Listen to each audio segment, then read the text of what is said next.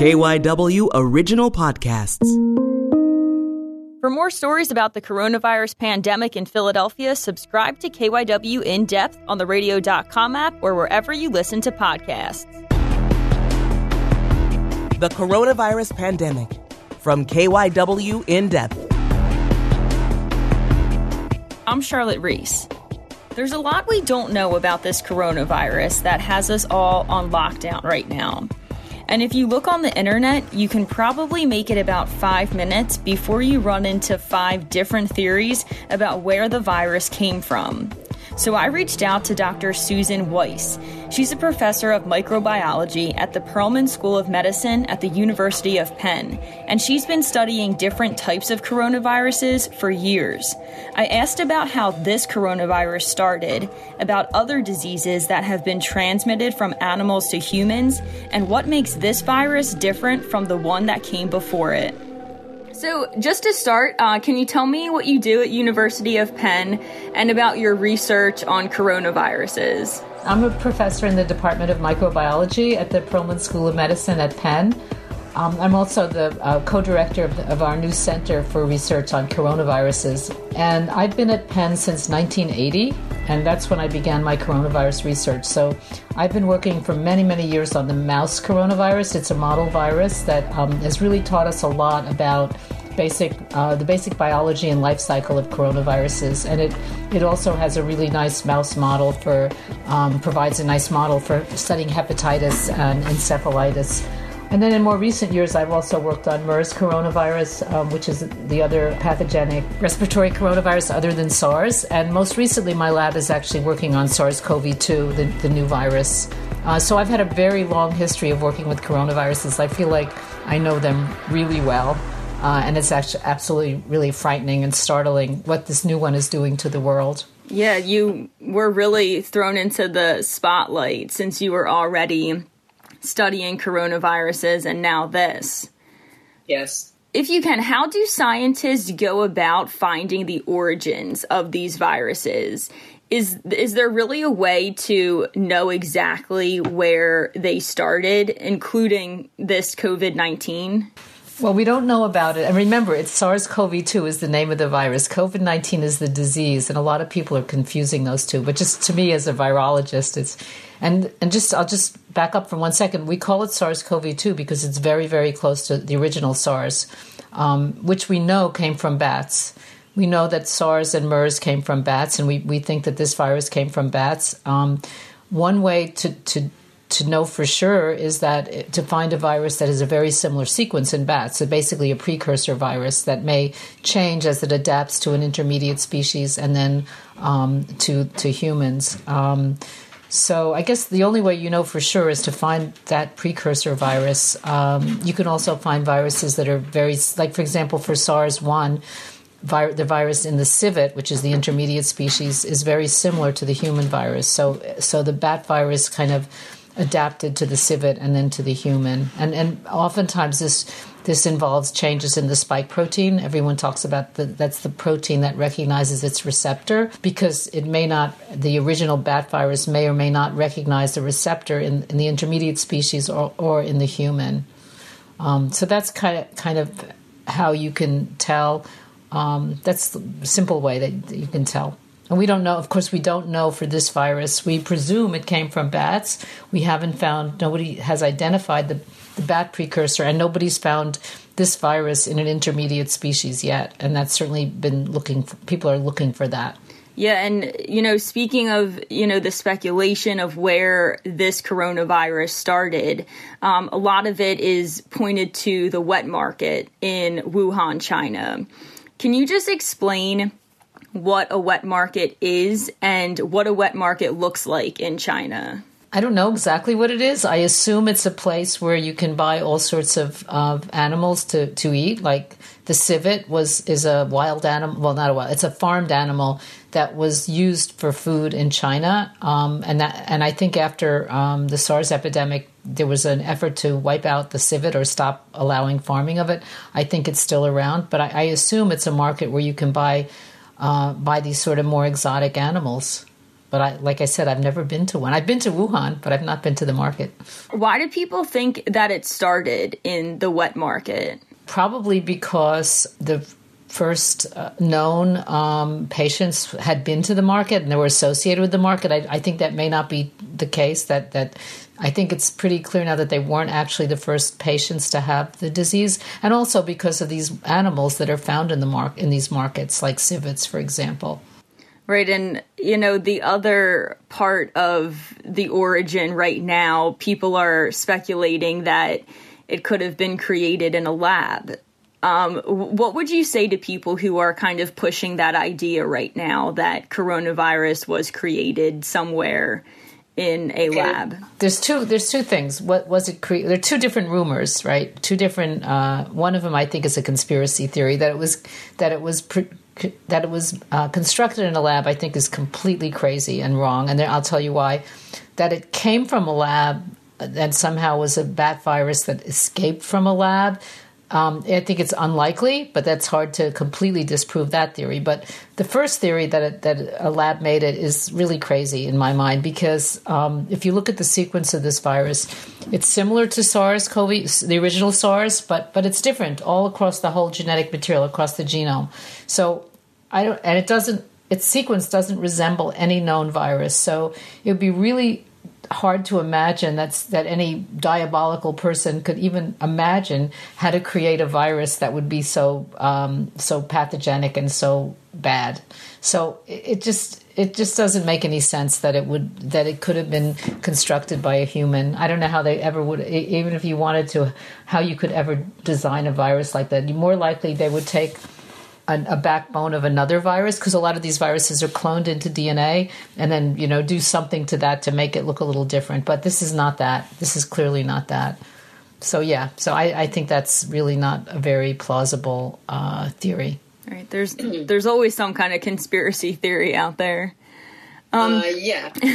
I mean, the Chinese say that the Americans made it sometimes. Mm. So it's like you know, nobody right. made it. Um, can we dig a little bit more into the animal to human transmission of diseases? It seems like every couple of years um, there is, you know, a disease like this that spreads wildly. Uh, what what's so special though about something like this, uh, where in this coronavirus case, one person, maybe a couple people got it, and then the entire world shut down in a matter of months? Uh, has yeah. something like this ever happened before? well, the flu way back in 1918. But I, I, think the reason why this has been so incredibly frightening and shut down the world is because of the way it spreads, not because of the actual genetic material or the actual genes that it contains. Because, like I said, it's really close to SARS, and there's no way of looking at the genes of, of, of predicting that this virus would be much worse. So the reason, I mean, it's kind of a more like a public health reason that people that get this virus, a lot of people can be asymptomatic or at least asymptomatic for quite a while while they're still carrying the virus and shedding it. So it can spread uh, inapparently. Whereas other viruses like SARS and MERS, when people get them, they're really sick. And so they're in the hospital and they're isolated. And that's how SARS lasted for eight months or so, the original SARS. And the reason was because people were sick enough to be put in the hospital, isolated, and, and the medical people um, learned how to take care of them so that so that it wouldn't spread any longer. So it really it's not so much about the transfer from the human to the I mean from the animal to the human that it's really the way it spreads among humans that's um, that I think makes it different from the other viruses, most of the other viruses. And that it's path- and that it's so highly pathogenic that it you know it makes people some people really really sick. Right, right. A lot of people say, you know, it, it's still comparing it to the flu that we get the flu every year, but this coronavirus is is very different than other ones that have that have happened already. Yeah, that's the other difference that with the flu, there are new flus every year, and flu actually changes a lot more than coronaviruses do. So, so you get vaccinated every year because the flu is a little bit different, but but this virus like nobody and nobody has immunity to it at all because it's so different from all the other coronaviruses so that that's that, that's really another important fact that so i think if once we have a vaccine um, then we'll be, you know, I think I predict that we'll be pretty well protected if we have a vaccine. It's not going to, it's unlikely that this virus is going to change radically from year to year to require a new vaccine every year. I could be wrong about that, but I, I that's what I would guess. Going back to the wet markets a little bit, I know um, you said you don't really know much about the ones overseas, but I was looking up, uh, you know, if there's any here in America, even in Pennsylvania, and I found a whole bunch. Is there any danger surrounding them here? Um, you know, what's kind of the difference, I guess, from markets, maybe wet markets here in Philly or New York, that's different to uh, a Wuhan wet market? Probably the animals that are in them. Well, first of all, the the um, North American bats do not carry uh, SARS like viruses. That's been looked at a lot. So I think that's one comforting fact because there are innumerable species of bats. I don't even know how many, uncountable practically. And, and many of them carry uh, viruses. So a lot of, like Ebola is carried by bats and Nipah, Hendra, um, a lot of a lot of really da- viruses that are dangerous to humans, but we don't see those viruses in bats in this in this location. So that's one thing. Um, I, I don't know if we have the same kinds of animals um, wild kind of animals, um, or well, I don't know. I think I think maybe the difference is that we don't have that bat reservoir here of those of those kinds of viruses. We may have other viruses in bats, North American bats, and the bats are all different too.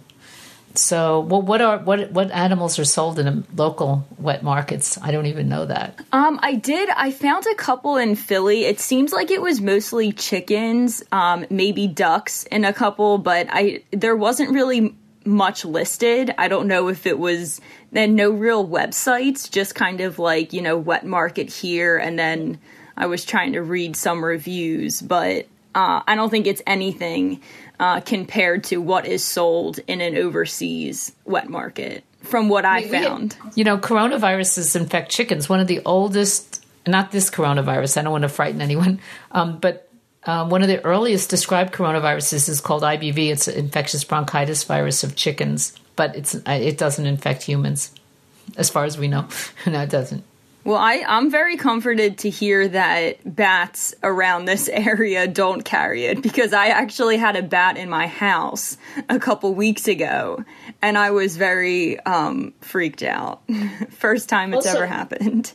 Yeah. But the other thing is, I mean, we don't know for sure for this virus, but the first two, the SARS 1 and MERS, both came through intermediate species. So it's not like it went from. So a lot of the viruses from from bats are unable to infect humans. We don't know. We know now that there are some um, SARS-like bat viruses that can infect human cells anyway, but we don't know of any real transfers from bats to humans. Although who knows? I mean, and bats bats get an enteric disease, so it's the bat guano or the the feces that would have viruses in it, and maybe I just envision in, in a market the bat feces might be mixing with the uh, with the live animals somehow. Um, yeah. Yeah, that makes sense. Um, is there anything else that you want to add, or um, you just kind of want to let me know about your research and what you're doing right now uh, to look into this coronavirus? Okay, so I'll just tell you briefly the kinds of stuff that my lab does is we're really interested in how the viruses prevent the host cell innate immune immune uh, defense.